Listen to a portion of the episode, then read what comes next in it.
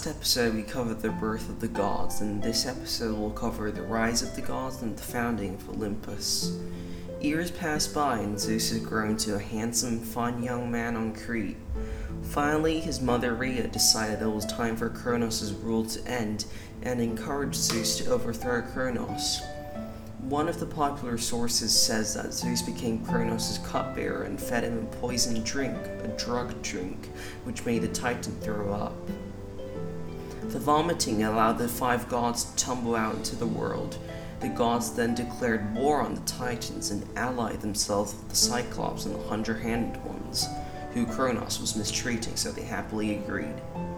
With better weapons and being more powerful themselves, they launched an assault from a mountain called Olympus, captured every hostile Titan, and destroyed Kronos' palace. The gods then chained up Kronos and his allies and threw them into Tartarus.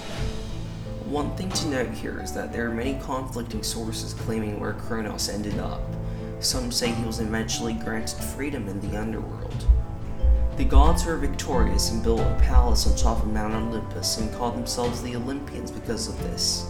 The three male gods, Zeus, Poseidon, and Hades, divided the world into three main parts of control: the sky, the sea, and the underworld, and each got a part. The earth, they called, was neutral territory. We will go into more detail of each Titan, each god in later episodes, so stay tuned.